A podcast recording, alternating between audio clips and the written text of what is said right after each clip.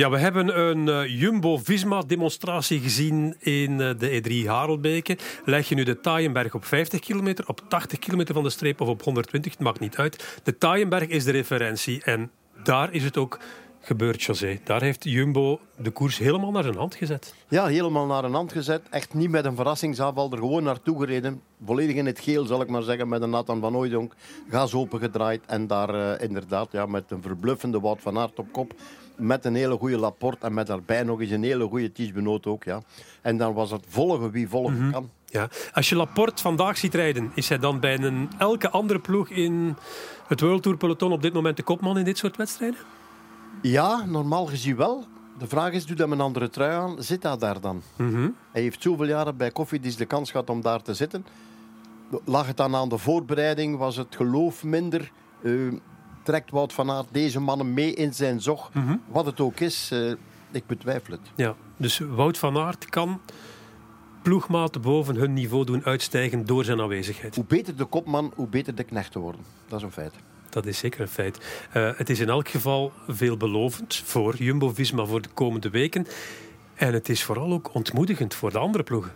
Ja, en daar spreken we vaak over, inderdaad, Quickstep, Alpha Vinyl. Maar het zijn niet alleen die mannen, hè. Nee. Er zijn ook die andere ploegen allemaal die toch wel allemaal in het geel aangeduid waren. Van die en die en die en daar willen we naar kijken en daar. Met Trek Segafredo, met de Lotto's. In totaliteit met AG2R en met nog wat andere ploegen, Ineos, goed teruggekomen. Maar wel de slag gemist. Dat mag wel niet meer gebeuren natuurlijk. Nee, ze hebben zichzelf wel terug in de koers geknokt. Ze hebben zich volledig, godzijdank. Dat is een verdienste. Maar dan zie je wel, op het moment van de waarheid laten de sterke mannen van Ineos, de zogezegde sterke mannen, Narvaez en Van Baarle het ook afweten. Afweten is een groot woord, maar ze kunnen niet mee op de pater met Laporte en met Van Aert. Want er kan niemand anders mee. Nee, het was er eigenlijk daar op dat moment nog Germay die nog het dichtste benaderde. Op een bepaald moment zat Asgreen in het spoor van Germay, maar die moest dan Germay ook laten rijden. Op zijn beurt moest Germay het duo van Jumbo laten rijden. Dus niemand was bekwaam om daar op die steile kasseienklim in dat gootje weliswaar die mannen te volgen. Ja. Je hebt al een paar ploegen opgenoemd. Ik ga er toch nog eentje uithalen. Trek Segafredo met Jasper Stuyven die mee is, maar dan blijkbaar ook wel iets tekort komt in de finale. Ik miste Mads Pedersen. Ik dacht, die zit in goede conditie, goede vorm, die gaat erbij zijn. Er kan natuurlijk nog een verhaal achter zitten, maar ik miste hem wel. Ja, we misten niet alleen Mads Pedersen, we misten er eigenlijk heel veel. Heel veel.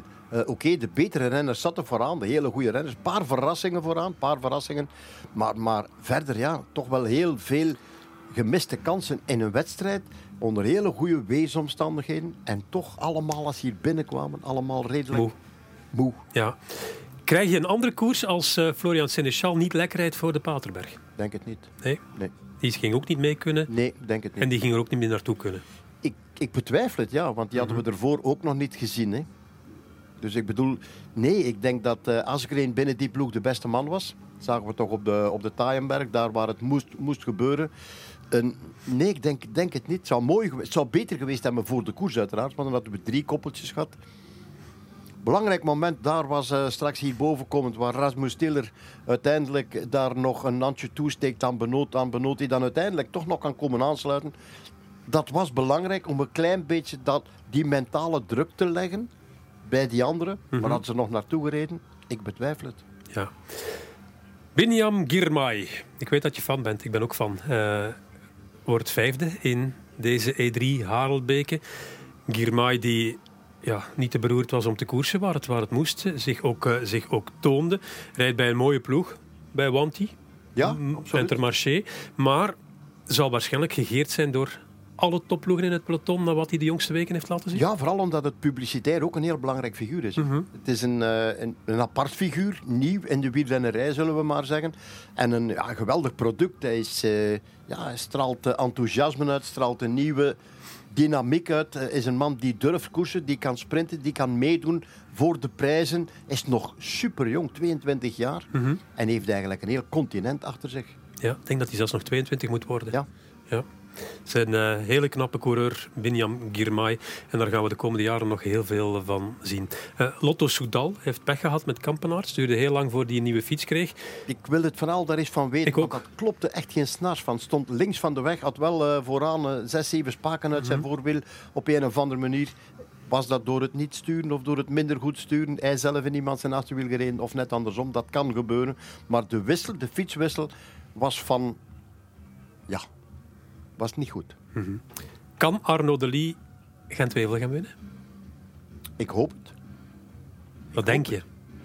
Ik denk het niet. Nee, te vroeg. 20 jaar. Zou wel minstens 1 keer mee over de Kemmel moeten kunnen. Mm-hmm. 2e keer misschien al aperen. Maar moet dat wel laten zien dat het kan. Maar het zou kunnen, hè? Pas op, want het is een rare kwiet, zal ik maar zeggen. Hè? Ja, als je kijkt wat hij tot dusver dit jaar bij elkaar heeft gereden, het is echt wel bepaald indrukwekkend. Het is een geweldig lichtpunt in het verhaal Lotto Soudal. Mm-hmm. Een geweldig lichtpunt. En Campenaerts, die moet maar eens van pech gespaard blijven, hè, als hij de komende weken nog wil oogsten. Want we zijn altijd vol lof over Victor Campenaerts. Maar die pech die loert om een klein hoekje.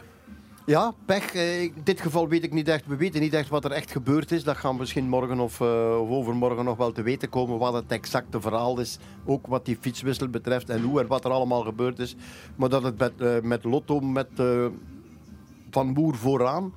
Maar verder was de ploeg nergens te zien. Dus ook Frison wel pech had vandaag. Mm-hmm. Maar de rest van de jongens, Bule, Schwarzman, Selig en Grignard... Ja, misschien moet je ook wel zeggen, moeten we die mannen niet verwachten in de finale? Dat denk ik nu ook niet.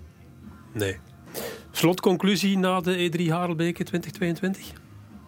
Geel, geler, geelst. Ik bedoel daarmee, Jumbo-Visma met kop en schouder erbovenuit.